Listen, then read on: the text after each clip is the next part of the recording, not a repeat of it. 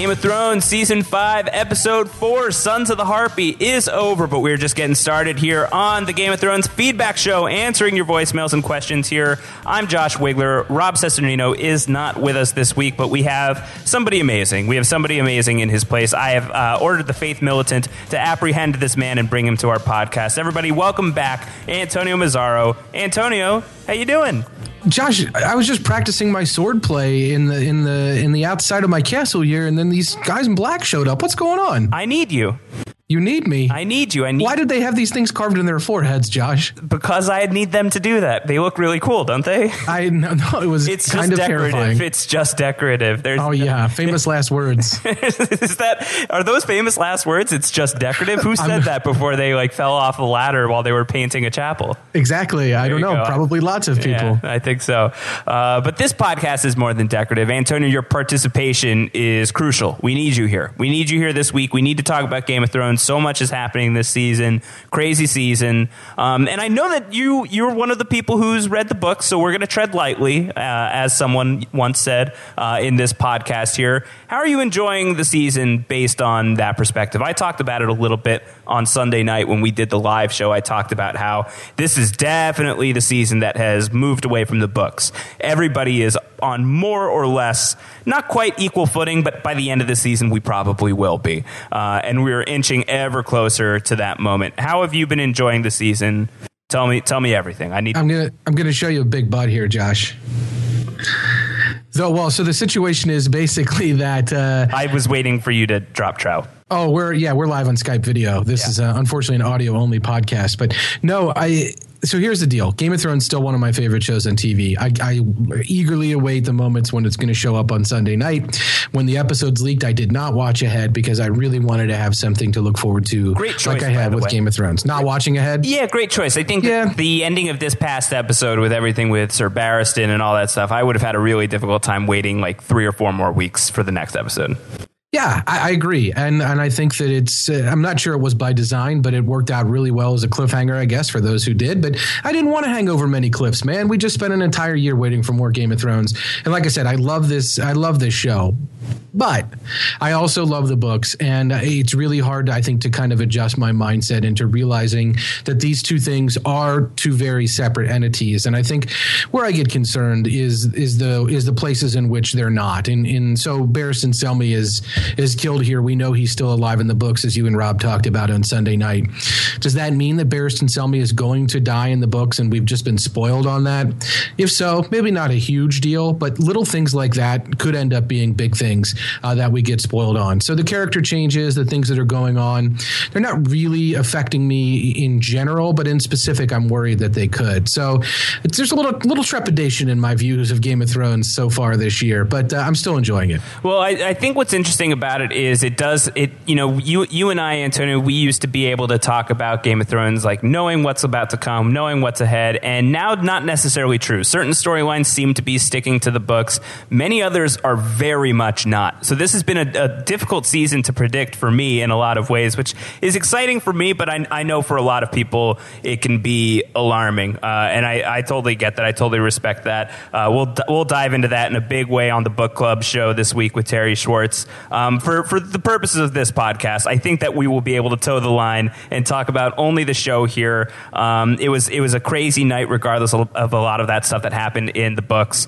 Um, Yeah, for sure, for sure, one hundred percent. And I'm I'm now basically compartmentalizing myself such that. I really only analyze stuff in the context of the show because I don't want to. I came into this show as a book reader, and as such, I want to continue to enjoy what's to come in this series with the book mindset. I'm a big fan of the Harry Potter series. I wouldn't Oh, have gone well. and seen. I wouldn't have gone and seen a Harry Potter movie before I read the book. I wouldn't have wanted the story, quote unquote, spoiled by the movie. I would have wanted to continue to experience it in the book. So it's only through compartmentalizing that I'm going to be able to preserve these experiences. I feel like. So yeah, absolutely on this show, no problem. Just evaluating the show as the show. The book club is for the book spoilers and the real discussions about the changes from the books. Yeah, so we'll get into that there. Uh, this week, we've got a butt ton, as you said earlier, butts. We've got a butt ton, Big butt. big a big butt ton of voicemails to go through this week. It's really BBT. exciting. That's a BBT. Yeah, we got we got a BBT. OVM. We got a BBT of VM going on here on the Game of Thrones Feedback Show. Of course, you guys can send in your questions in a myriad of ways. You can send them to us through our voicemails. Uh, you can do postshowrecaps.com slash voicemail and record. That way, you can send questions in by email, got at postshowrecaps.com. You can tweet them our way. You can post them in comment sections. There's so many ways to do it, but we got a lot of great stuff from you guys this week. It's kind Smoke of like signals? Can we do smoke signals? we can try smoke signals. I don't know if I'll be able to see them where where I am. Um, Where are you right now? Are you in upstate New York? hey, hey, hey, hey, hey. Oh, sorry. No, I just just asking. I know you're in New York. Yeah, I've assembled the Avengers. No, I'm uh, I'm I'm far away. I'm far away from where you can send me some smoke signals. You're not allowed to say Avengers Assemble. Uh, But let's let's talk about um, let's talk about what's going on in King's Landing. I don't know if they can see smoke signals in there. And uh, let's cue up our first voicemail today. Let's cue one up from Umberto. Umberto, take it away. Hey, Josh and Antonio, one of my favorite duos ever. Um, how you guys doing? I'm glad that you guys are doing the feedback show. Uh, my question, I guess, this week goes towards uh, Margaery. So, what's gonna happen there? Is she gonna go to get Lady Olenna? Is she going to to call home? Is she just gonna send a Raven, or is she just gonna leave? I'm sure Tommy not gonna be happy. Discuss. Discuss. Disgust. I felt like that was like uh, Was he like shouting disgust as in we discussed him? disgust. No, he said we were one of his favorite duos. Oh, he said you're one of his. Fa- I thought he said you are one of his favorite dudes. oh well, Was maybe he, that's was true. he saying we're his favorite duo? I thought maybe he was saying disgust at me. Well, let's hit the hit the rewind button about thirty seconds here, and we'll we'll wait, and you guys can no, figure that out. Uh, but no, Umberto also one of my favorite dudes, and if he was paired with just about anybody, would be one of my favorite duos. Yes, absolutely. Um, What do, you, So- what do you think of this question from Umberto asking about, um, you know, what's going on in King's Landing this week? We have all of this drama with the Faith Militant. The Faith Militant is reestablished by Cersei. They are sent off. They arrest Sir Loras, among many other people. Some people, it seems like they just straight up murdered. Yeah, I They mean, just this is like the- people. Yeah, there's some. They're they're putting the militant and faith militant for sure. Yeah, for sure. And Margaery, this is like the first time we kind of see her coming from a position of little power. Um, you know, we, we saw her the first time we met her. She's betrothed to Renly Baratheon at that point. She, uh, from there, you know, it's it's all you know moving up the ladder. The you know the chaos is a ladder. She gets she gets to where she is now. But this is like the first time that we've really seen her not fully able to get her way. It's an it's an unusual look for Margaery. It is, but it's also perhaps a dangerous one, right? Because it's not exactly clear to Umberto's question how she's going to respond. And really, a lot of the options are not necessarily good. We saw earlier this season when she was talking to Loras about Cersei being there uh, that she might not have to stick around. And so at that time, maybe Margaery's plan was simply to manipulate Tommen against Cersei and try to get her out of King's Landing. That plan has seemingly been fairly thwarted. So I don't know exactly where Margaery's going to go from here. I mean, if you ask me what I want, I'd love to see the Queen of Thorns back, right? Yeah, I would love to see the Queen of Thorns back. Yeah, that would be fantastic. I, I do think, though, in Diana terms Rigg of was, has been so great on this show, and it's been a real bummer that we haven't seen her in a while. Yeah, and I, but I, I will say, in terms of her kind of like icy cold war against Cersei, just with comments and with the way she was behaving, I mean, she freaking killed Joffrey for crying out loud. But I think with all of that, I'm not sure what she adds to the mix. And more to the point, I gotta say, Cersei's kind of she seems to be headed on a path where she's going to get in her own way pretty heavily here. She's putting her son in some awfully precarious positions. I think she's maybe created a monster with this faith militant. Uh, and I and I'm just talking about the scene where Tommen shows up to talk to the the Sparrow, the High Sparrow, and Tommen's getting heckled by the people that are standing around, and Yeah, he's getting yelled bastard, at. Yeah, this is not good. This is not good. I don't know what Cersei's end game is here, and you add into the mix the fact that she's bringing Littlefinger back, sending Mace Tyrell out. This is the sort of thing I almost feel like it's like okay. And you guys have talked about this a lot, but it's uh, Tywin is gone. Uh, the power vacuum is not being filled by Kevan or any other uh, of the older uh, Lannisters. This is now Cersei's kind of show, and I, am not sure that this season isn't really telling us like this is it's getting out of hand pretty quickly. So Margaery might just need to sit back and watch the chaos unfold. So this is um, a question from Dave, stemming on all of this stuff about the Faith Militant. Dave had asked, "Does Cersei really believe in the cause of the Faith Militant? Has she been converted in their extremist beliefs, or is she just using them as a pawn for something bigger?" For me, it's pretty clear on the show. It's the latter. Uh, yes. That she's she's using these people. She is arming these people not because there is any sort of like religious, spiritual reawakening going on with Cersei. I think we would see a little bit more of that authentically if that was happening. Um, she's really kind of just up to her old Cersei tricks, except that she's really turning it up to 11. Um, and there's a reason why the dial only goes up to 10.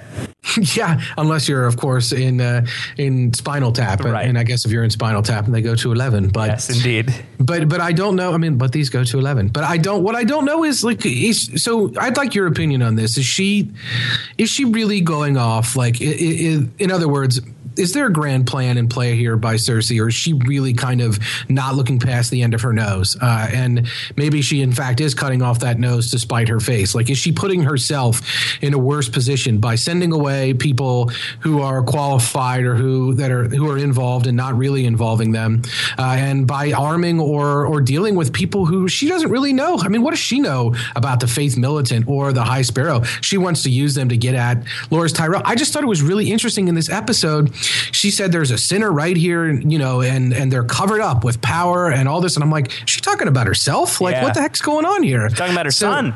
Yeah, she's talking about her son. Like, Little who is she? boy. I mean, she's talking about Loras Tyrell ostensibly, but yeah. the fact that it was so open that it could have applied to her very easily or anyone associated with her sort of uh, lineage, I think that it's very, very dangerous. And I, I'm where the the big thing for me, and I think I was in the chat room on the first show that you guys were talking about the the first after show. Actually, I was live on that show. We're I apologize. that show. Shit, I don't know where I am from day to day, Josh. Who am I? Yeah, what is going on? What is this world twisted? Yeah. What I would say is that uh, Lancel Lannister, he knows. Like he knows. He is a huge, huge, huge loose end for yes. everything that happened with King Robert and for all of Cersei's specific sins. And he is getting more fervent and insane by the day. Dude just went full Manson. You never go full Manson. Yeah, I'm a loose end for your specific sins as well. I don't know what you're talking about. It, but you can't reach me where I am. I, I don't know what you're talking about. Yeah, you do. You're just not going to admit to it on the show. Um, but no, I, th- I think that all of these points about Cersei, I think they're all fair. I think they're I think they're all true. I think that she just hates the Tyrells so much, and specifically Margaery. And I think that like it's just like anything to crush Margaery Tyrell right now. It's it's very it's like high powered Mean Girls. Yes, I, I, think that's right. And as Rob pointed out, Maggie the Toad, Maggie the Amphibian, uh, Maggie the Frog. Yes. I think her being there at the beginning of the season is is not by accident. I think that getting this sort of perspective into what might have been driving some of Cersei's decisions and what might continue to drive them vis-a-vis the discussion of a younger, prettier queen or or anything like that. Margaery is the queen. That happened. That like happened. not only not only was it formed, it was consummated. We and, and it was uncomfortable to know that that happened, but we did find out. So that is that's that's happened. She's Cersei's not the queen anymore. So I think that knowing about that prophecy and knowing what she learned even when she was young, uh, maybe maybe in fact really uh, really informing what we're seeing these actions that are happening right now. But I'm I'm kind of of the opinion that any time in the situations like this that you behave seemingly out of emotion and not out of any kind of plan or proactive kind of work, and if it's just an emotional reaction, that's when you really expose yourself the most. And I think that that's really really dangerous situation for Cersei to put herself in if it's purely out of emotion. That said, she's got things like Qyburn preparing who knows what on his tables. She's got things like the like Littlefinger returning to King's Landing for an unspoken reason. I do think the fact that these are Littlefinger's brothels that they keep invading. All right, uh, it's, not, it's not to be lost. That's a that's a great lead into what we want to talk about next. We got a, a voicemail in from Andrew to DeJoseph who had a lot of questions about Littlefinger and how Littlefinger has been factoring into some of this violence we've been seeing in King's Landing lately. Let's do it. Hi, Josh and Antonio. Andrew DeJoseph here. Two part question about Littlefinger. First, it can't be a coincidence that for the second week in a row, we have an incident in Littlefinger's brothel where the Sparrows are specifically told, This establishment belongs to Lord Petyr Baelish. How do you see this playing out when the Faith Militant finds out that the notorious brothel owner is en route to King's Landing?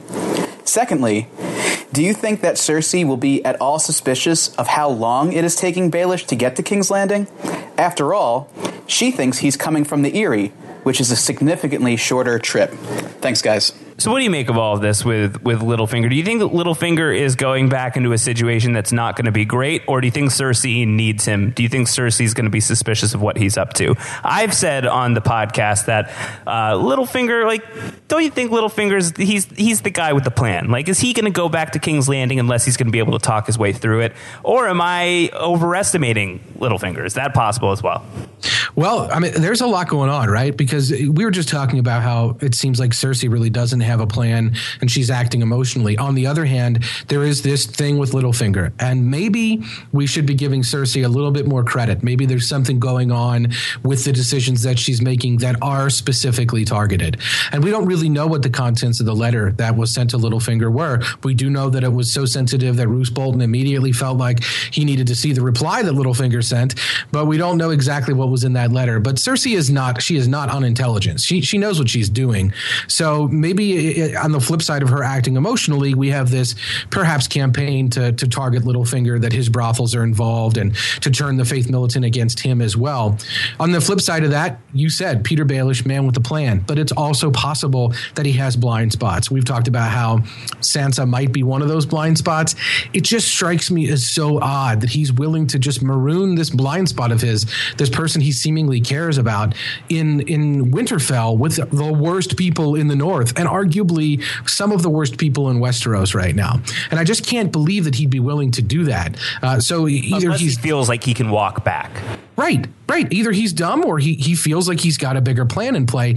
And Littlefinger has not proven himself to be a dumb guy. So, uh, with both, and neither has Cersei. So, with both of these characters, I think you could read their actions one way, which is that they're sort of irrational and they're not behaving the way we would typically expect them to.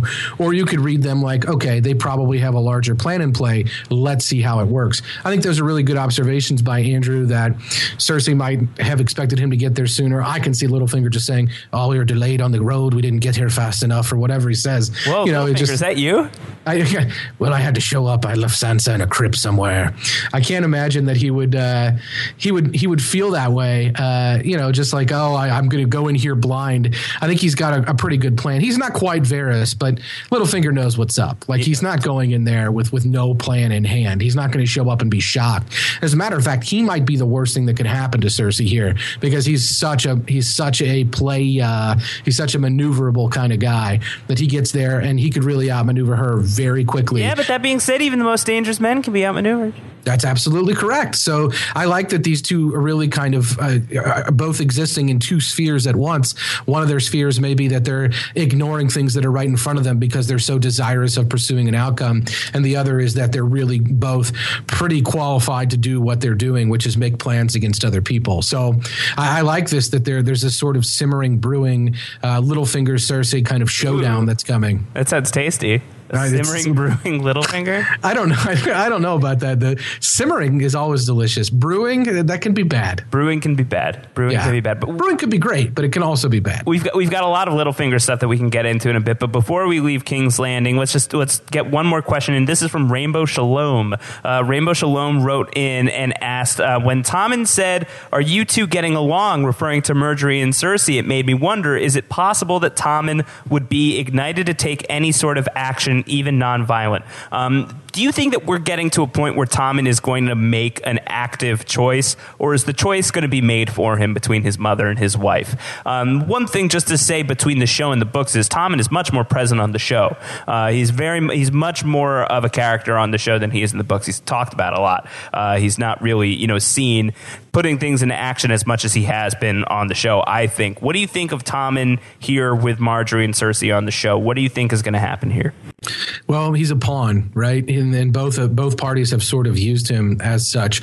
But the thing about pawns is they can become regal pretty easily, and so he he is regal by by title, but he hasn't really acted like a king. And I think you need to flash back to the sort of advice that Tywin Lannister gave young Tommen about what it was needed to be a king, uh, and and what people needed to focus on. I don't remember exactly what that advice was, but I I see him as being sort of torn, right? He's definitely being torn, and he's in the middle of these two. And I, I, I think he wants to send his mom back to Casterly Rock. She won't listen to him. Uh, can he be stimulated to take action that would uh, affirmatively send her back? Sure, I think he could. Uh, I think that Margaery's got a pretty powerful hold over him uh, by virtue of the fact that he's formed a new relationship with her, and he wants to be separate from his mom. He doesn't just want to be his mother's son. He wants to be his own man. And I think a large part of that is distancing himself from his mother and what his mother set him out to do. And I think we're getting some of that with Tommen. But that said, he's very conflicted. So I think he can be manipulated and will continue to be manipulated by both parties. And I, just don't see him as being a strong actor, not not as a as as an actual performance actor, but I mean, I don't see him taking strong actions within the course of the show. What do you think, Josh? Um, I think, given how desirous he is of making it into the record book, so to speak. I feel like Tommen is pretty team Margaery right now. Yeah, but I, so to speak. But, I gotcha. but I, but I think, I think, I think that the big problem with him is that he's just like a little twerp of a king. He's, you know, he's a good-hearted king. Listen, ask me right now, like of everybody who is on the board, who is who is a potential person to sit on the Iron Throne, who ought to be on the Iron Throne right now. I think that we're in good shape. I think if we got Cersei out of the mix and just let Tommen and Margaery take over, I give two thumbs up to the Seven Realms. I think this is good. Yeah, I think that's right. And, and I mean, look at the situation. You put Joffrey with the King's and Guard. I say this as a big Dany fan too, but you, you put you put Joffrey with the King's Guard on the stairs of the Sept with with the the people the the with the the militant denying them the right up. Are you telling me that's going to remain nonviolent? No.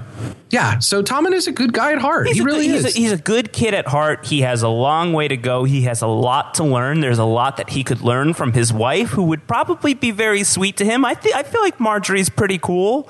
Like I feel like this would work out. I think it would be okay. Um, but she doesn't have the best track record in terms of her husband staying alive. In terms of them staying alive, that is true. Um, you know, it, it, she is kind of like the um, she's like the Black Widow. We do uh, have to remember the prophecy of Maggie the Frog as well. Of course, of course, about and, shrouds of gold, and that looms. That looms large for sure. But I'm saying, like, gun to my head, who should be on the Iron Throne? I feel good about Tommen sitting there with Margaery in his ear, as long as Cersei's out of the mix. Get Cersei out of there. Make sure she's no longer a factor. Just let Tommen, you know, do things from from Margaery's perspective, which sounds like that could refer to a lot of things. What I just said, uh, but I, I, really do, I really do believe that those Yikes. two, those two would be a power couple. Whether or not that's going to be allowed to happen, especially when we have, you know, the lingering storyline of is Dany ever going to make it to Westeros? I feel like, uh, you know, this has not been a straightforward narrative, and I wouldn't expect it to continue to be. What could possibly get Cersei out of King's Landing? Um, if she is pushed off a cliff, if she is, um, you know, dragged to Casterly Rock, kicking and screaming.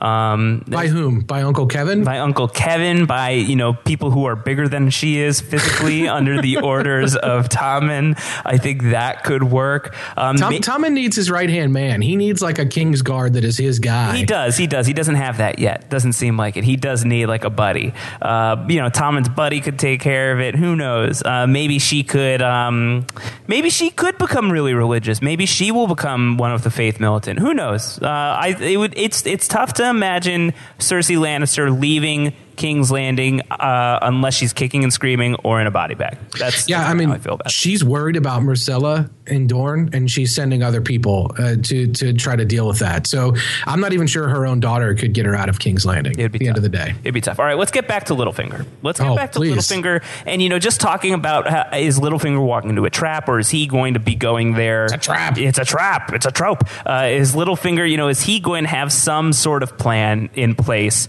Um, and I think that the thing that makes me feel good about Littlefinger's chances of walking into and out of King's Landing with his head still on his shoulders is this observation by Thomas Norris, who wrote in and said, Of all the great men Littlefinger mentions at the tournament of Harrenhal when he's talking to Sansa in the Crypt of. Winterfell, uh, all are dead except Sir Barristan, who dies in this episode. What does it say about Game of Thrones that Littlefinger outlasts all these great warriors? That's a you can't kill a cockroach, right? It's a good point, Wandering Bear. That's a great point, Wandering Bear. It's a good point. Yeah, you can't kill a cockroach. I mean, it's uh, he's Littlefinger is uh, if, is nothing if not a survivor and an upwardly mobile one at that. And we have to keep keep in mind why he was at the tourney at Harrenhal. He was just being fostered somewhere, and he was being made fun of. Littlefinger is an, a negative nickname that he's taken back and he's owned, uh, and he he wears as sort of this memory of what he used to be. Is he going to put out a here he is. Littlefinger fashion line? I think he should. What, what would it, what would it be called? Uh, little like little fingers, little finger gloves. Like like brats? They're like, it's like for it's just like mittens for children. kitten mittens. Li- little fingers, Little fingers. Yeah. Lil, could it be called Lil Fingers? little fingers. L I L with like an apostrophe, not like not like okay. yeah.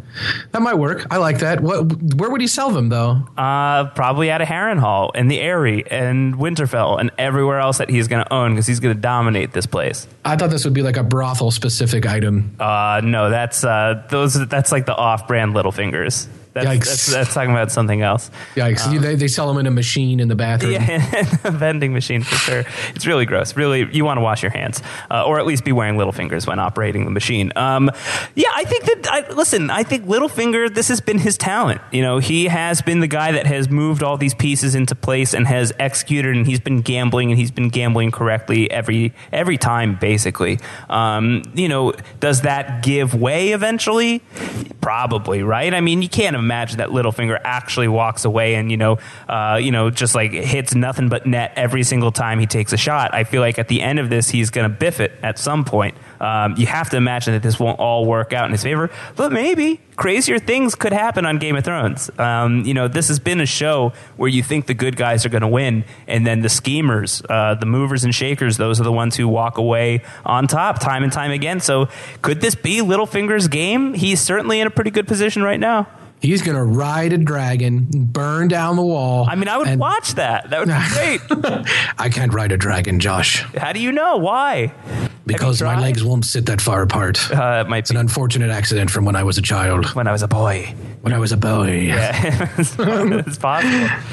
Yeah, I, I don't know. Um, there's a reason they call him Littlefinger. The uh, the and it's fr- it's where he's from. Like he carries with him so much of of who he was, and he's not going to forget that. And there are a lot of characters I think who don't have that sort of story and who don't have that sort of lineage and something they can pull up. Jon Snow is a perfect example of somebody who does remember where he was from uh, and what his life was. And even though he doesn't know the whole story, uh, he does keep with him a lot of what he learned along the way. There are other characters who seemingly never learned anything uh, and don't carry these any incidents with them, or or really just don't kind of bring anything to the table and are, are getting further down the path instead of learning from their mistakes. And I think Cersei is in trouble of doing is in danger of doing that. She's in danger of putting too much distance between her how she was before when she was more of a schemer and a plotter. Like I just don't know how Lancel Lannister is still alive. I, Littlefinger would not let that happen. Wouldn't let it happen. Maybe that's why she's calling him back. Maybe Come Maybe. back here and assassinate Lancel Lannister for me. because that's what Littlefinger does. Well, he could like put the pieces into motion. Yeah, I feel like if she really wanted Lancel dead, she could take care of it. That's what I'm saying. Like I just she could poison his wine. Well, he won't drink wine. She could poison his broth or poison whatever you know, pour like hot ham water the uh, Faith Militant are eating. Ugh, hot ham water's disgusting. is that is that better when simmering or brewing?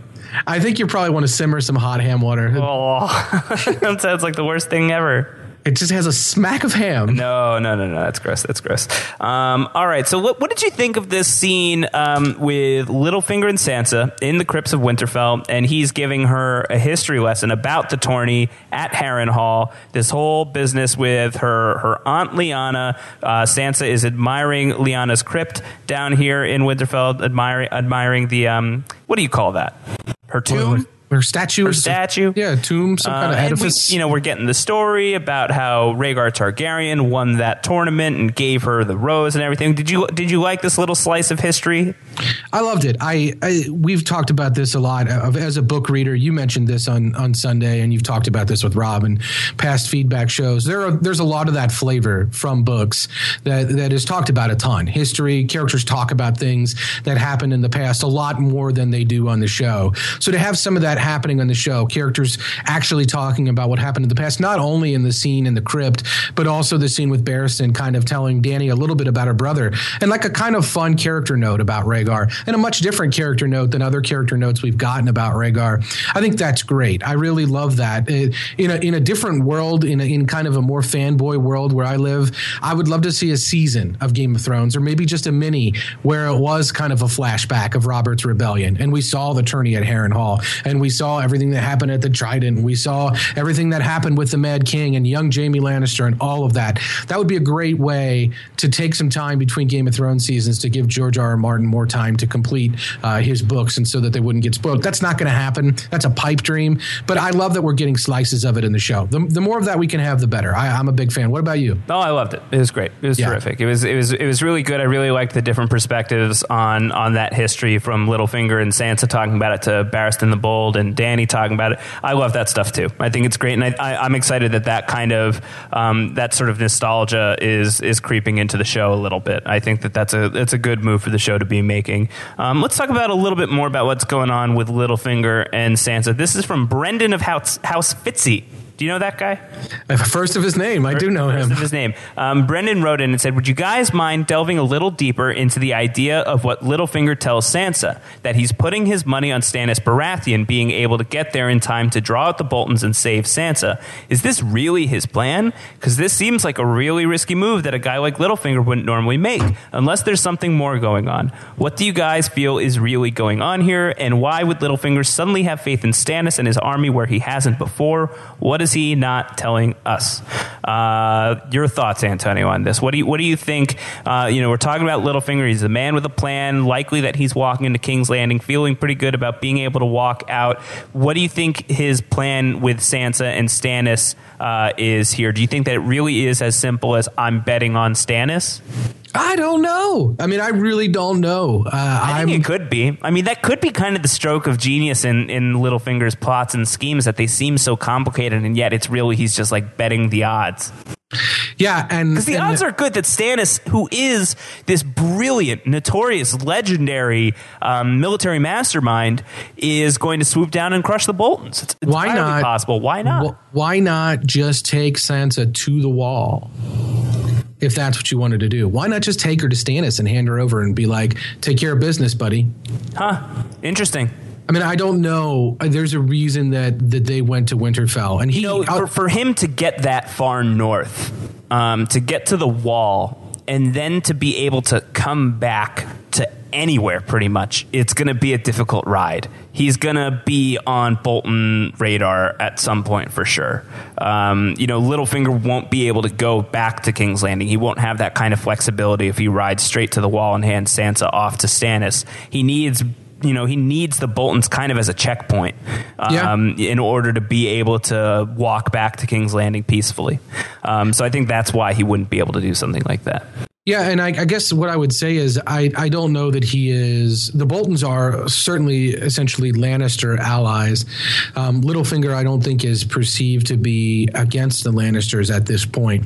The harboring of Sansa Stark, I'm not sure how much Cersei even knows about that, if any. Uh, and so I'm not sure that she's after him as, as kind of like put a bolo out, as we would say in our Justified podcast. Uh, R.I.P. Yeah, I don't know that there's any Leos out there with a bolo out on Littlefinger. Uh, I don't know that there's a warrant on his head or a price like there is on Tyrion's.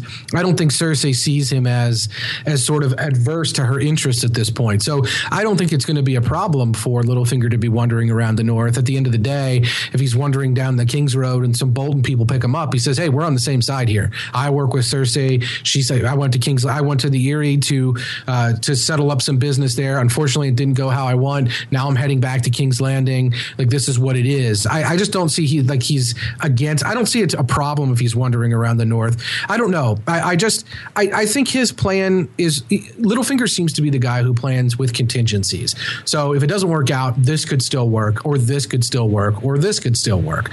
So I think Littlefinger is the kind of guy that sets a whole lot of things in play uh, and then lets them play out and reacts to how they're how they play out.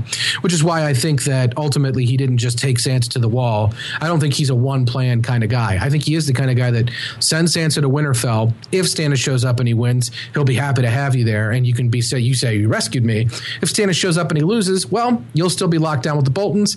Unfortunately, that'll be pretty tough tough for you. You need to work that out, and eventually we'll probably kill the people that we need to kill to make sure that you're in charge. Wow. And I think so. He's got a plan A and a plan B with Sansa and Winterfell, versus if he sent her to the wall, he'd only have a plan A. Interesting. Well, let's go to the wall. Let's go to the wall. Let's talk about Stannis. We've been talking about Littlefinger and his little lady. Let's talk about Stannis and his little lady. Let's get a voicemail in from Jackie Tomer.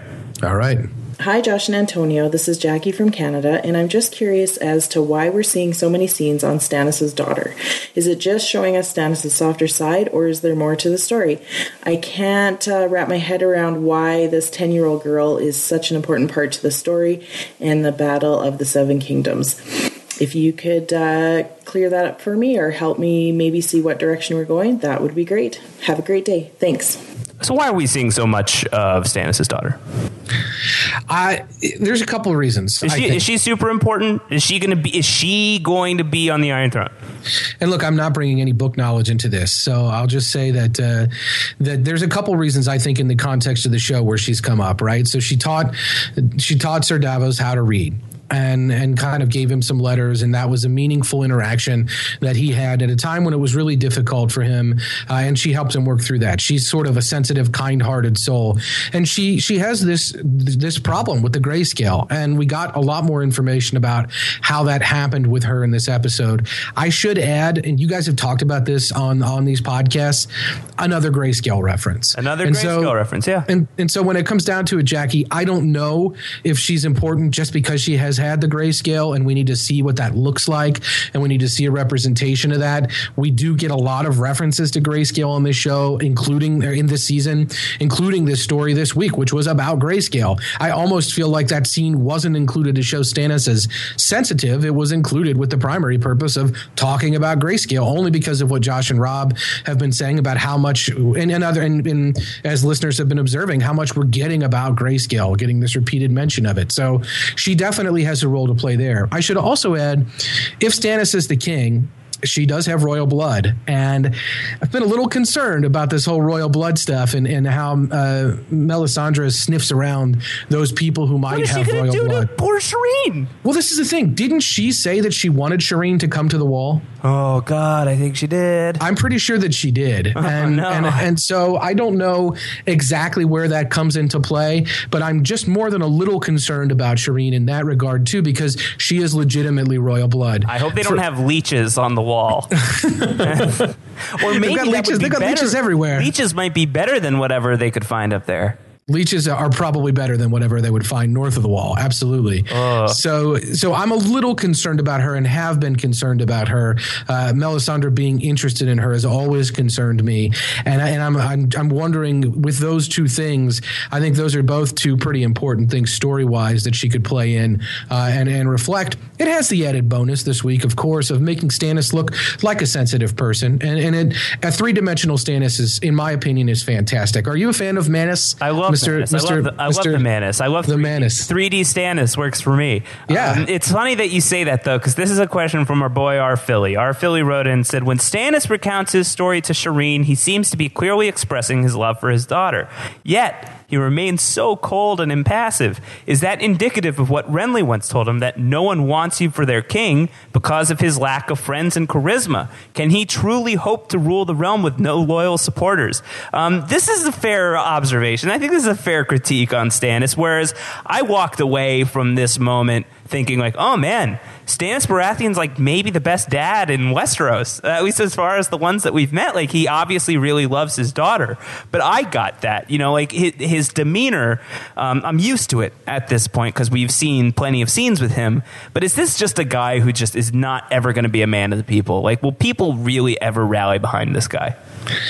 I he can if he could be like he was with Shireen uh, all the time, maybe. But the, that only came from a horrible story. So he's kind of like the dad that's like, "Let me tell you about that time that you almost died." Right. Oh, let me tell you about that time again. Like that's all he's really got is just like a very negative story that he can, can continue to relate. Not like, "Oh my gosh, I love you so much. I remember your first steps. I remember the first words that you read. I remember the first." No, none of that. It's all about like this dark. Stannis is all darkness all the time. All the time. Uh, and so yeah, I think this does harken back. The Manus is dark and full of terrors. The Manus is dark and full of terrors.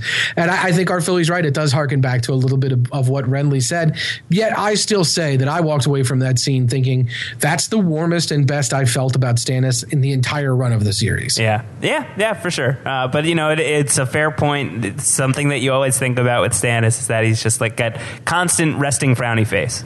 Yeah, I mean, maybe not his fault. I, I have, I, I got to say, I have not been the biggest fan of Show Stannis uh, since the inception of this show, but I'm, I'm really loving him at the wall. It's Loving a shame at that it, wall. it's a shame that it seems like he keeps talking about how he's going to leave before the snows come down because I'm loving his sort of burgeoning bromance with Jon Snow. Is the kind of ad, I'm not sure it's even a mutual admiration Uh-huh. society. It's kind of like a one way admiration society. I'm loving that. Yeah, So it's good. just a shame to see that go I think away. just Stannis in the north is a good look. You know, it's Yeah. it's like you know, it's the the cold, the bitter cold works for a bitter cold man. It's Yeah, almost, it's almost a that's right. surprise that he's not a northerner. Uh, the way that he's portrayed, it's almost like he's a Mainer. he's almost like a Mainer.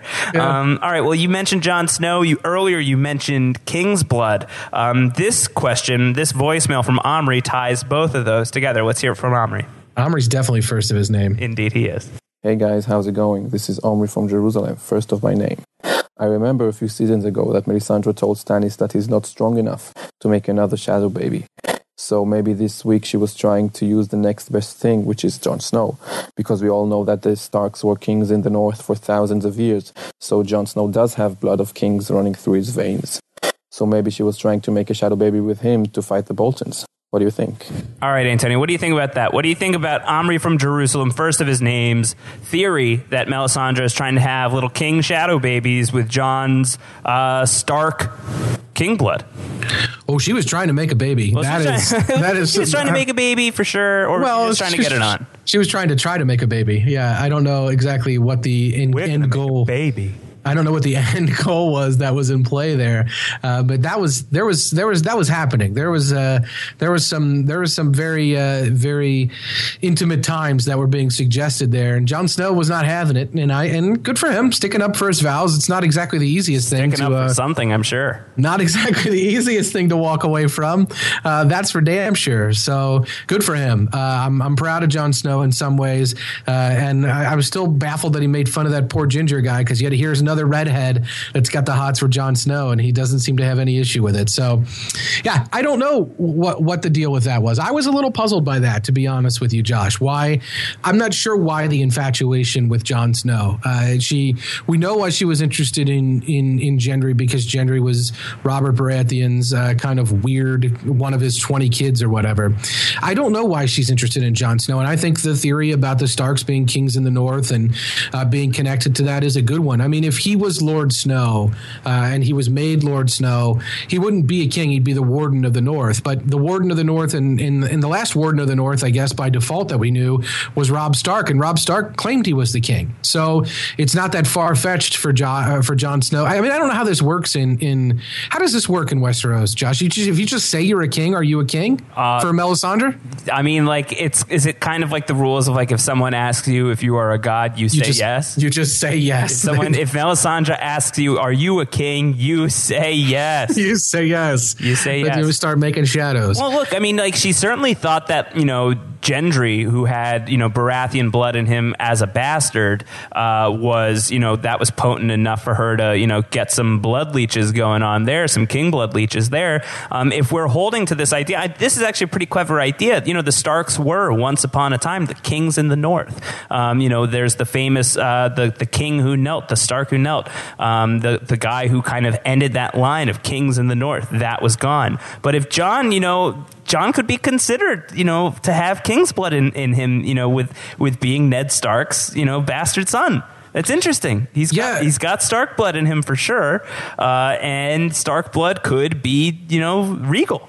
This Jon Snow, like everybody seems to be after him. Like the Mance Rayder wanted him on his side. The people at the wall want him on their side. Everybody's so hot for this guy's Jack Yeah, well, I mean, it's understandable, I think, right? and for his ham water. hot ham with a smack of ham, Josh. But I, I don't, I don't know that that's, uh, I don't know that that's something that I just, I, I'm, I'm still puzzled by this with regard to Melisandre. I want to know what's in her head because I, if, What, if did you- someone, what was your take on the you know nothing Jon Snow? She, uh, she knows, she knows something, Jon. She Snow. knows. She knows to say that. She didn't just pull that out of the ether. Yeah. Like she might have just pulled it out of the ether, but the ether does talk to her and told her to say that. That's how I feel about that. Because how else does she know to drop that line? It's not a coincidence. Not a coincidence. I'm, I'm not sure. Like Rob was kind of speculating on the show that uh, she can just talk to dead people. That she can just talk to anybody that she wants, and and all the time that can happen. I don't really think that. I, but I really want to get inside her head because, like I said, was in in her sort of twisted logic with regard to King's blood.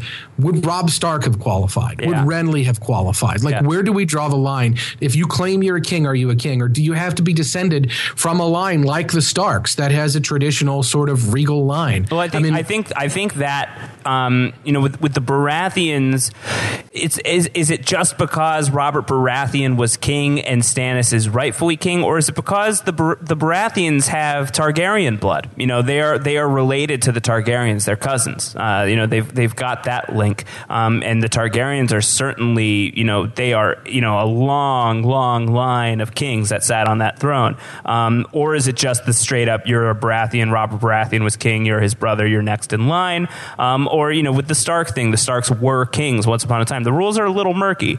Um, yeah, and I think I think that with that murkiness, I think that that I took this scene to mean like I want to know more about why Melisandre thinks what she thinks. I need to know more about what she sees and, and how she sees it. I I would love to have a, a Melisandre point of view episode. I want to know what's in her head. Yeah, that'd be cool. I'd like that quite a bit. Um, all right, let's go to uh, let's go as far south as South gets away from the wall. How about that?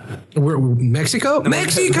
You boys like Mexico? Uh, no, we're going to Dorne. Let's go to Dorne. Let's be uh, let's be like Jaime and Bronn. Let's go on a little broad trip together, and let's hear a voicemail from Alex Wilpon. Hey Josh and Antonio, it's Alex in Jersey. Since you're my favorite bromance from Rob as a Planet, I have a question about my favorite bromance from the Seven Kingdoms, Jaime and Bronn. How do you see this mission of theirs going? We know that Bronn is self interested, taking Cersei's bribe and not standing by Tyrion last season. We also know from this week's episode that Bronn wants to die a boring death, which probably wouldn't happen if things take a bad turn in Dorne. Is Jaime's promise of a better wife and castle enough to keep Bronn loyal now? Or was the tricky camera work with the killing of the snake a warning of a betrayal to come?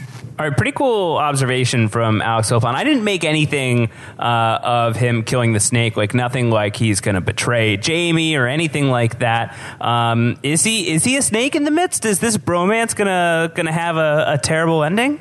And and then based on Alex voicemail, what does that mean about us, Josh? Well, I mean, I know the ending.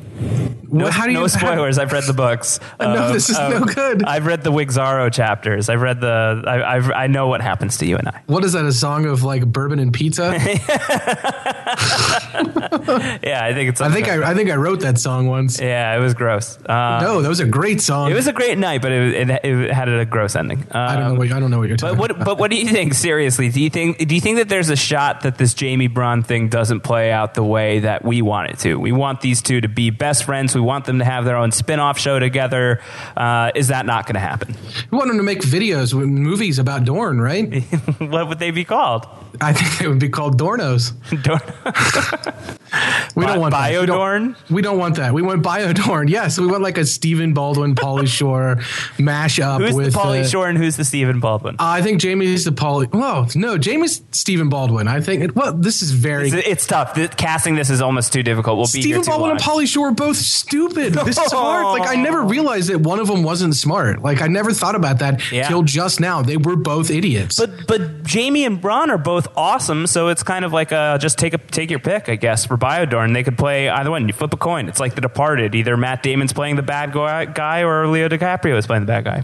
Leo, Leo. Yeah, so I do love. I, I, it's a really good observation by Alex, actually, and it's something I thought about. I really did love that scene between Jaime and Bronn, where they're talking about how they'd like to die. It reminded me so much of The Sopranos. I'm not going to say, you know, if you've watched The Sopranos, I think you'll know the scene I'm talking about from the beginning of the sixth season. But it reminded me about that, and why I'm a little worried about that is because it reminded me of that, and it made me think, oh, that conversation in that show mattered, and so I'm a little concerned that this conversation is going to matter. That it's going that's going to be a conversation we look back on like Alex is suggesting and say oh my gosh this happened or or this was telegraphing the fact that that could never happen. And I was particularly concerned about how those two characters suggested they were going to die. Bronze is a pipe dream and Jaime's Jaime kind of remarks like surprised that you would think that. I expected more out of you. Uh, but it, it, Bronn is not necessarily uh, look he was going to be perfectly happy with Lolly Stokeworth and I think he was probably going to kill Lawless's sister but I think that would have made Lawless even happier and then Bronn would have been fine to live out his years. He's he was what did he say? Whelped and uh, I forget the other word he used, but he's from Flea Bottom. Right. I think I really do think that Sir Bronn is sort of lowborn and he's worked his way up as we know. And so I, I think any ending that is beyond what he's had already is a good ending for Bronn as long as he doesn't die at the end. But that said, look, there's something that wasn't in Alex's voicemail that concerned me, and that's Bronn sort of poking around about the ship captain. And here's Jaime bribing the ship captain with a giant bag of gold. Where's Bronn's gold? Where like, is where, Bronn's gold? What's going to happen? Who's going to take care of Bronn? Like, I think that we have seen, as Alex rightly observes, we've seen Bronn to be this sort of self-interested kind of person who is going to take the best offer. And I, I want to flash all the way back to the beginning of this season. We saw a snake with a necklace show up at the beginning and, and kind of send Jaime away. Do we do we really are we really confident about about the threat from Dorne? That doesn't seem to what we what, to be what we're getting from Doran Martell at all. Not from Doran Martell, but from Ellaria Sand, a hundo. We For should sure. be very afraid. She is talking about how she knows from the, kip, the ship captain, they all know this now, um, that Jaime Lannister is in Dorne, and they have to make their move on Myrcella before he can get there. Um, it's it's like an episode of 24 now. You know, it's like oh my gosh. There's, there's the ticking clock element going on now where like Jaime has a certain amount of time, and he doesn't know it, but he has a certain amount of time to pull. There's no off. time, Josh. There's, There's no, time. Damn it, Bronn, we're running out of time. you think that uh, is, is President Heller going to play a role at all?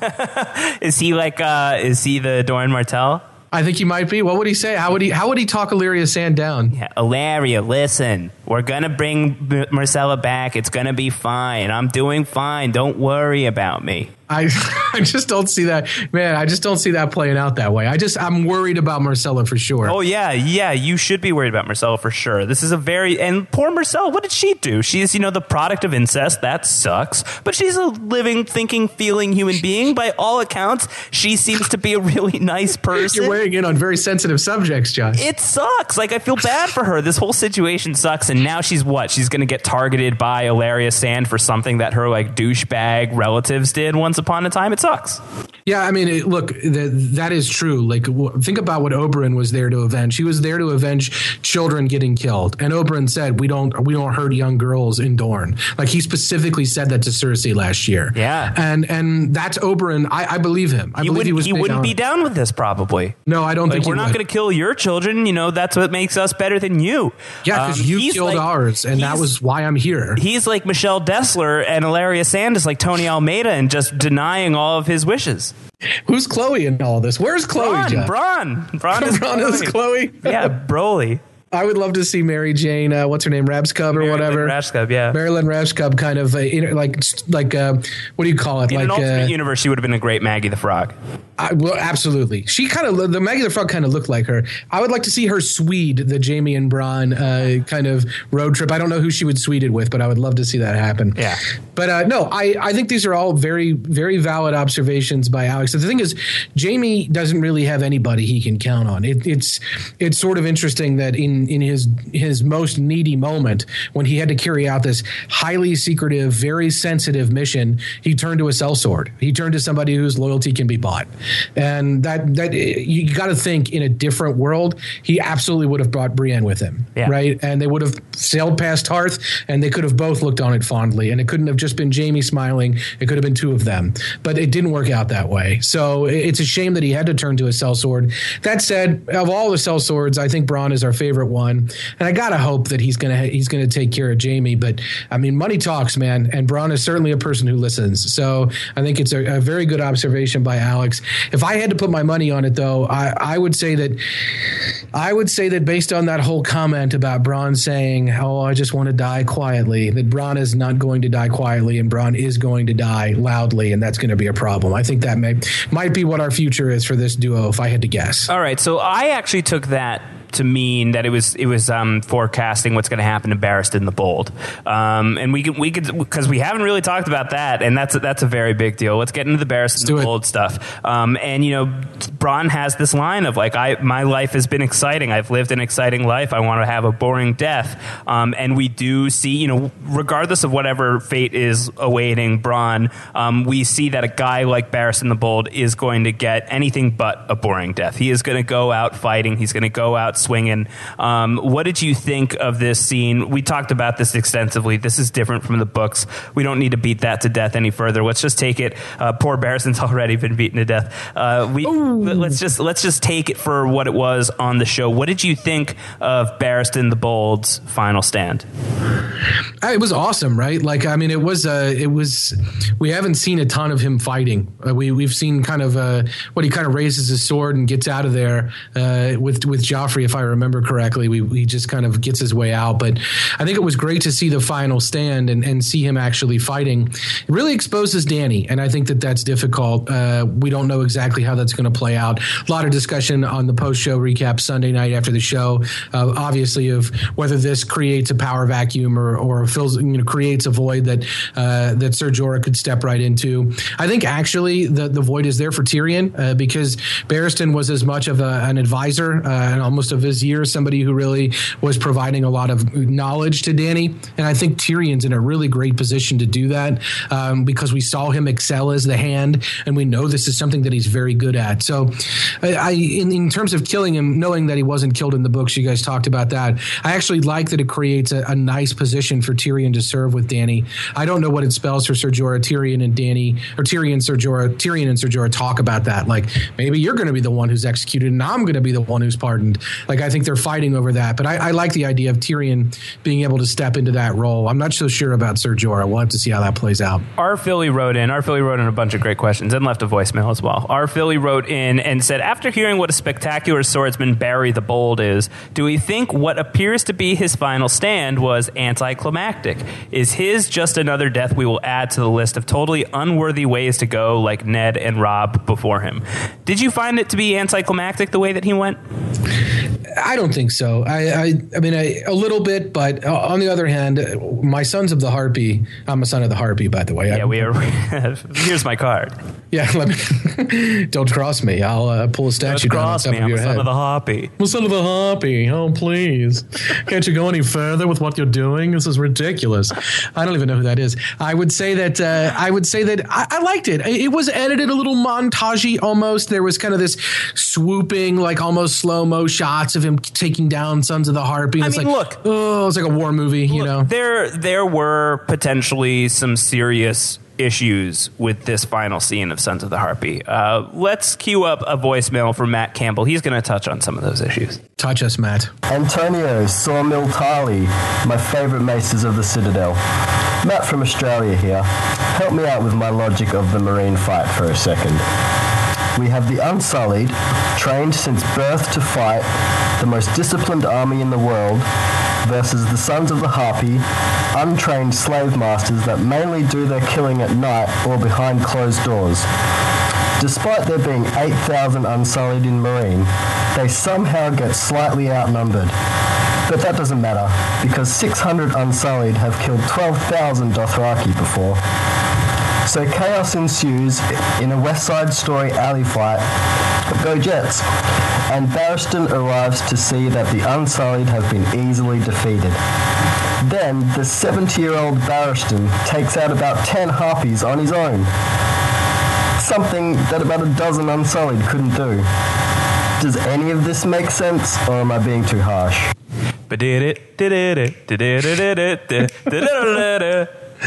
I thought that might be happening. I'm I'm such a fan. Go Jets! Oh, go Jets! I don't, you don't think it was talking about the New York Football Jets, do you? I didn't even know that was a thing. I feel pretty. Oh, so pretty Yeah. in Meereen and Harpies. oh, yeah. Um, what, what, what do you think? I mean, this is a fair point. The Unsullied, the reason why they're such a high price, why they're so, um, you know, so desirable if you're looking to build an army is because they can, like, do incredible things and incredible odds and take down these large, large armies. And, you know, Rob was more upset about this than I was on the live show. But, like, the more I thought about it, the more I'm like, you know what? Actually, um, this does kind of suck. This kind of sucks. I had a friend who texted me immediately after the scene being like, this damaged the integrity of the Unsullied in the in the timeline. Uh, very upset about how this uh, works. Is your friend going to like that voice you made for him Yeah, or her? Never, never going to listen to this. Um, and and I Not really a friend then, Josh. I gotta say, like the more the more that I think about it, the more I agree. It's like the Unsullied probably should have been a little bit better in this situation, especially given who they were up against. I'm on Team Matt Campbell. Uh, I don't know if Matt was your friend who texted you because that didn't sound like Matt. Yeah, Uh, Matt, Matt had a much know. awesomer Matt- voice. The, charges from Australia to where I am are pretty high. For texts, text, yeah. you could use WhatsApp uh, WhatsApp's a good app. or Line, maybe something. Yeah. Anyway, yeah, I, I'm on Team Matt Campbell here. I think Matt is right, I, and and not. I don't think being too harsh. I I will say, I if you have you ever seen the Untouchables?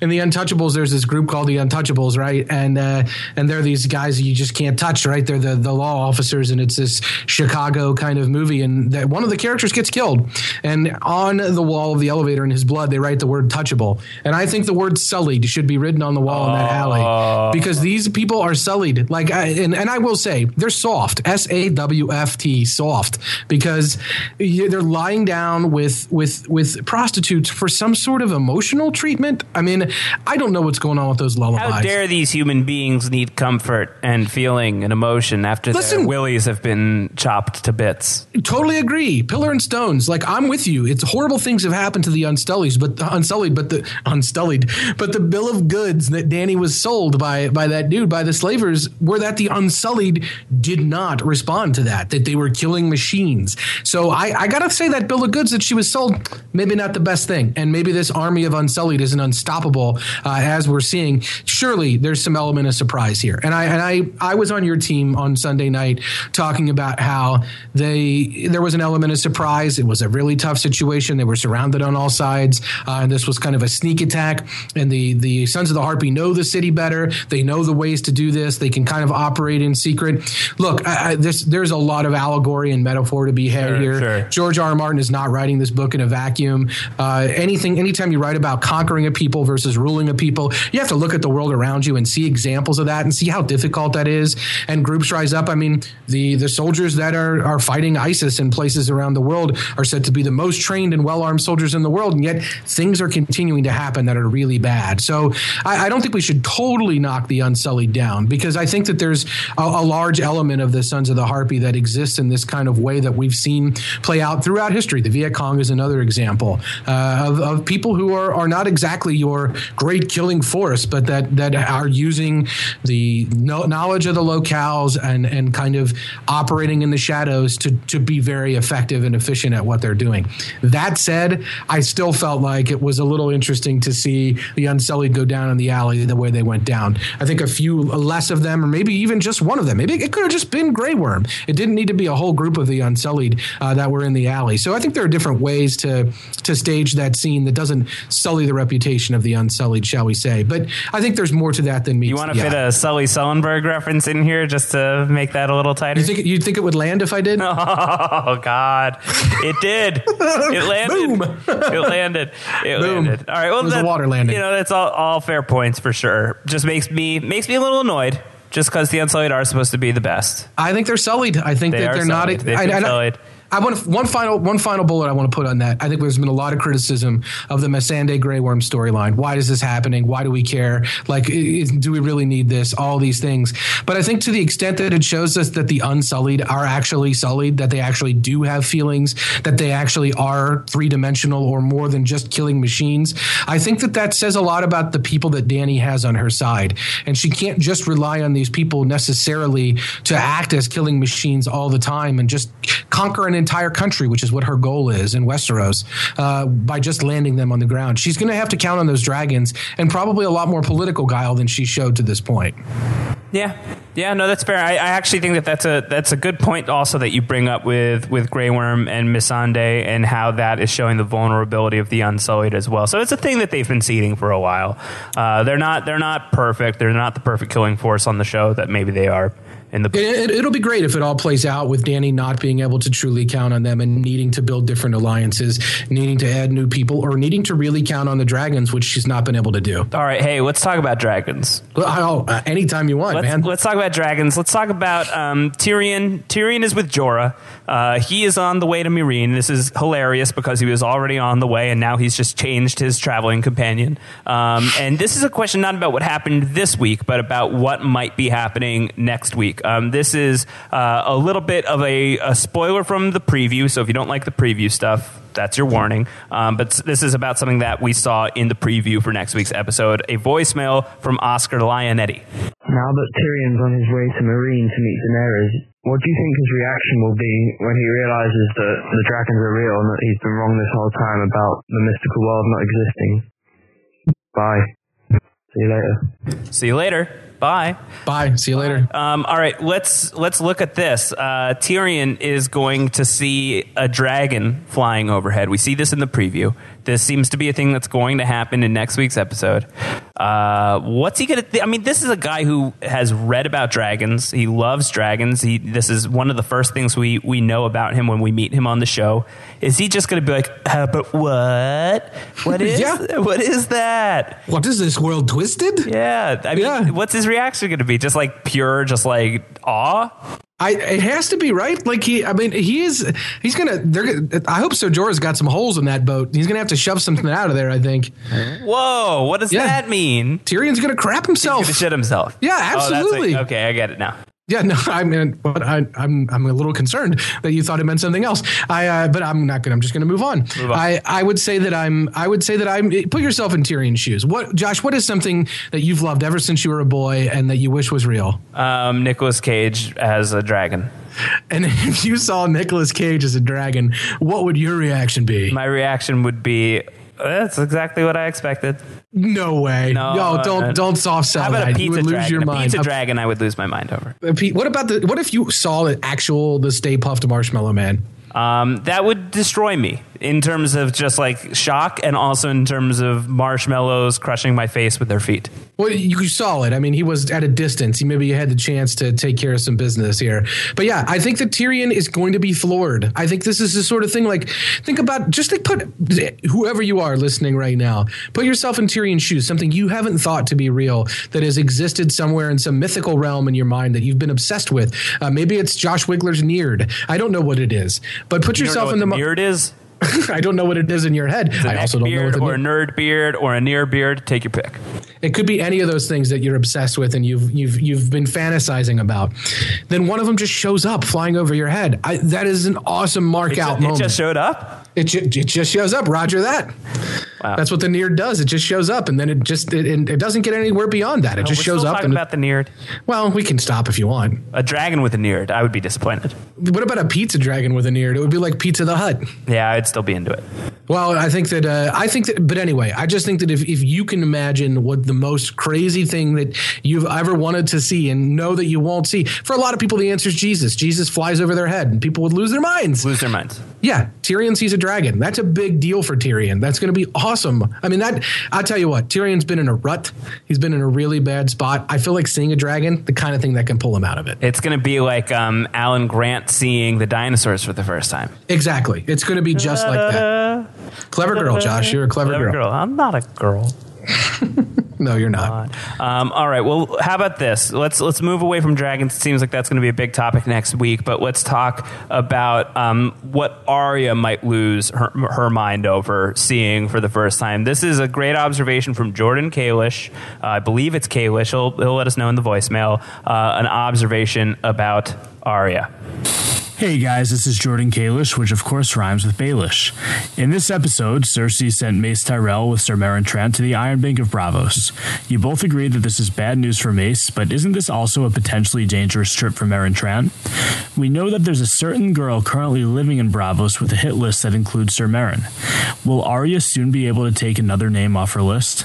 All right, yeah, that was that was pretty great. I mean, we, we get this a couple episodes ago. We get Arya saying Meryn Trant's name as she's you know reciting the names of all the people that she wants to kill, and then in this episode, Cersei sends Meryn Trant to Braavos, where Arya is. Is this? it's just too perfect not to happen, right? I think you're right. It's just too perfect not to happen, and I don't But know if it'll why be. it won't happen, right? Uh, ugh, That's don't Game tell me that. don't tell me that. Don't tell me that. You know, people are ships in the night; they never really meet. Allow me to have this fantasy, Josh. I want to see it play out. I want to see Meryn Trant just. This is the thing. Arya is getting this training. It seems like to be very disciplined and to not have any desires or any kind of possessions. To not even have Arya. To not be Arya Stark. To not carry with her any of the physical or mental trappings of where she's been. She's walking around uh, in in Braavos and sees Meryn Trant on the street, that's going to really screw up her training, and she's going to want to take Needle out of the rocks where she hit it and just find a way to get Meryn Trant. There's no way. I don't care how long and how disciplined she's been. This is something that could easily snap her out of it. So we could see a decision point coming for Arya very soon. We haven't really found out um, what the people in the House of Black and White do or why they do it. We saw Jaqen H'ghar give a guy a cup of something, and then the guy gets carried away and appears to be dead. Uh, and there's a lot of bodies that are being washed and people dying. It seems like so we don't really know what's going on there. But I have a feeling it's not freedom to kill whoever you want whenever you want. I think it's the exact opposite of that. So there there does seem to be a lot more discipline going on there. And this is something that could really jeopardize that for Arya. And I think that's a good observation by was it Jordan Kalish? Is that rhyme with Blackfish? I think that's right. Okay, just checking. Um, great, great uh, observations by you too, Antonio. And I think you know that's actually, if if we look at it from the other way, like that that could be the reason why she doesn't kill Meryn Trant. I think that I would be more inclined to like put money down on Arya encounters Meryn Trant. Yep, I'll, I'll bet on that. What she chooses to do is the question, you know, it, and and it sucks because like either either way, it it's it's. I mean, does it suck? In, in, either direction, it's great and it's awful. Like on one level, it's awesome if she avenges, you know, Syrio Forel, Meryn Trant being the guy who killed Syrio. Uh, like that would be incredible for her to get that moment. At the same point, it's it's a sad indictment of Arya, of just her bloodlust, and the fact that you know doing so probably you know is going to really shake whatever principles she's learning here at the House of Black and White. So that sucks. And then on the other end, if she chooses not to kill this guy, then she gets to continue going to ninja school. That's great. But then we just don't get to see Arya kill a guy. We don't get to see Arya kill Meryn Trant, which would also be so cool. So I guess the point is like in either scenario, this story will be both awesome and have a little bit of uh, a bittersweet aspect as well. Yeah, I mean, I think that that could be, and obviously the best Great setup though. Excellent setup. Yeah, the best outcome of all of that is she doesn't kill him. She she keeps her ninja school training, and then as part of some ninja mission later, she gets to kill him. Like that would be fantastic. But that's not instant gratification. No, it's not instant gratification. That's what we all desire, Josh. Yeah, yeah. Or she gets sent to kill him as soon as he sets foot in Braavos. That would be the best. that would be also amazing. Yeah, just if she has a ninja mission to kill him right away. Just do it now. Just go for it. Come what on. if she gets a ninja mission to kill Mace Tyrell? Oh, that would be horrible. Poor yeah, that would be not good. I like Mace Tyrell. He's such a bumbling goofball. He doesn't deserve his fate. Butthead is, was what I was going to go with, but How did he produce beautiful children like he did? I don't, know. I don't haven't, get it. We haven't met his wife. Well, she must be a, real stunner to produce he, may, Loras. he And may have been a looker back in the day. yeah, he must have been. He must have been. Yeah, must have been. All right, let's wrap this thing up. Uh, there was so much to talk about here with this feedback show. Let us end with a voicemail from our Philly, uh, the prolific our Philly, um, and it addresses the fact that there's just so much to wrap up. Antonio, there's just too much to do. Let's hear All right, from our let's do Philly. it. Let's do it. Hey, what up, Josh and Antonio? This is Rich Filiberto, otherwise known as R. Philly in the elusive eighth kingdom of the interwebs. So we have so many loose threads waiting to be unraveled this season. You have Brienne and Podrick, who know that Arya is alive. You have Littlefinger and the Boltons, obviously know where Sansa is. Lancel Lannister knows that Cersei loves incest, and she conspired with him to commit regicide. So my question is, can we expect these things to bear fruit by the end of the season, or are they going to play out like that which we do not speak of, your secretive trip to upstate New York, where they will go to the grave with their secret keepers? Thank you guys so much. Have a good one. no, oh god, oh god. Uh, can we? Uh, let's take that back. Let's. Um, let's. What? Let's. What are you talking? I didn't. I didn't even hear a voicemail. Uh, Did one play? Our Philly. Did one us- play? Selling us out. Selling I us never out. heard. I never heard. Selling thi- us out. I this is, heard. uh, I heard. I first of all, I'm happy to hear from our Philly. This is the the elusive Eighth Kingdom. I think that's the elusive our Philly. So nice to put a voice to the name. I will say that uh, sometimes our Philly things don't always go as we want them to go. Josh was just talking about instant gratification. Sometimes there's delayed gratification, and and sometimes things do go to the grave with their secret keepers, especially when their secret keepers don't have big mouths like some of us do. Right, Josh? Right. Right. You, you okay there, buddy? Nope. Yes. Yeah. No, I'm great. I'm fine. I, I, I just uh, there might be uh, there might be. It's all right. What's wrong? Nothing. No. All good. All good. Uh, back to the point. I, I'm I'm a little worried about you, No, Josh. no, no, Do I need to send somebody to check on you? No, no, no, no. I'm good. I'll Status check, I'll welfare check? I'll be fine. I will be great. Um, Sure. I, I, I, got I have some friends in New York I can send. I think. I think first off, no, don't worry about that. I'm okay. Um, secondly, I think that a lot of these threads are going to be dangling. That's just how this show goes. Uh, we've had I Dany. believe you said dangle. Dany, Dany hasn't been to Westeros this entire time. Um, you know, if we've gone so long, if we've gone five seasons without that kind of gratification, I think that's just the way this show goes. But I think certain things will pay off this season. I think that Yeah. there, there are there are a lot of stories that I do think we will get resolution on in some way, shape, or form this season. I don't think that this is going to be a season that disappoints us in terms of having no conclusive endings to any of these characters. Um, I think that we will we will get some of these storylines tied up in neat little packages, and I think some of them will have to wait. If you said tied up in neat little packages. I, I'm The- trying. try- It's hard. It's on. It's front of mind right now. The thing is, and, I, and I'll say this: there are certain stories just from a, a pure take a step back and analyze it from a pure narrative perspective. Certain stories you cannot pu- pump the brakes on. You can pump the brakes on Dany and show her trying to learn how to be a ruler before she turns around and tries to conquer and rule again. That makes sense a little bit to pump the brakes on, even though it's frustrating. There there is some natural brake pumping in that storyline. You can't as easily pump the brakes on making Lancel Lannister into a crazy religious fanatic nut job who is willing to commit violence uh, to pursue his goals.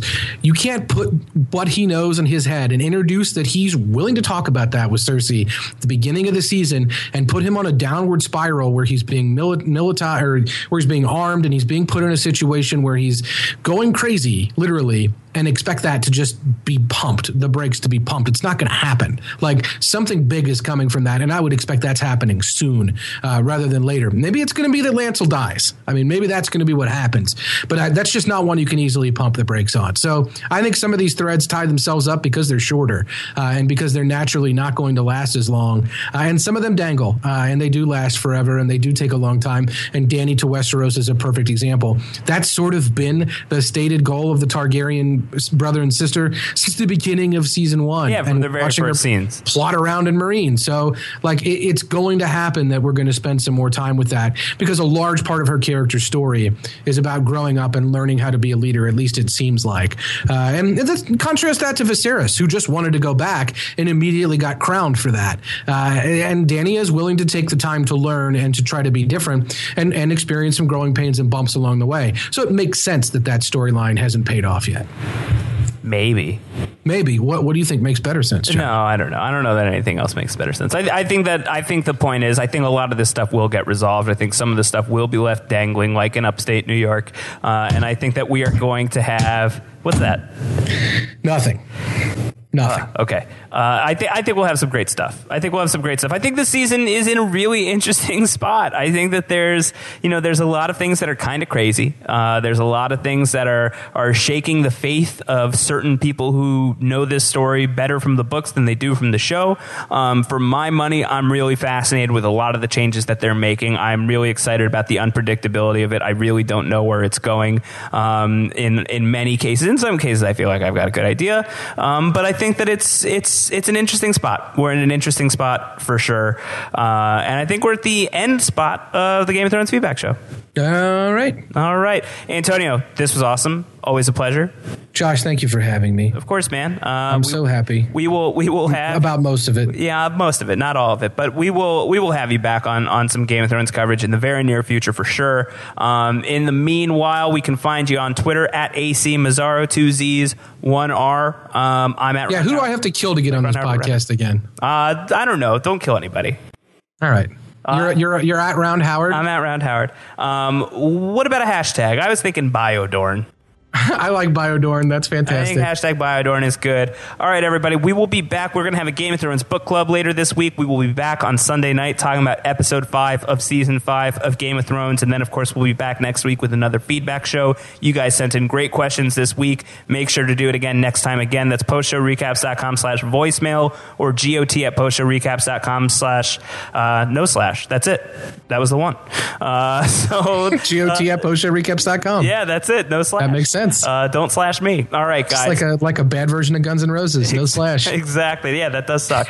Uh, all right, guys. Thanks so much for tuning in. We will be back very soon. And take care, everyone. And bye, Antonio. Bye.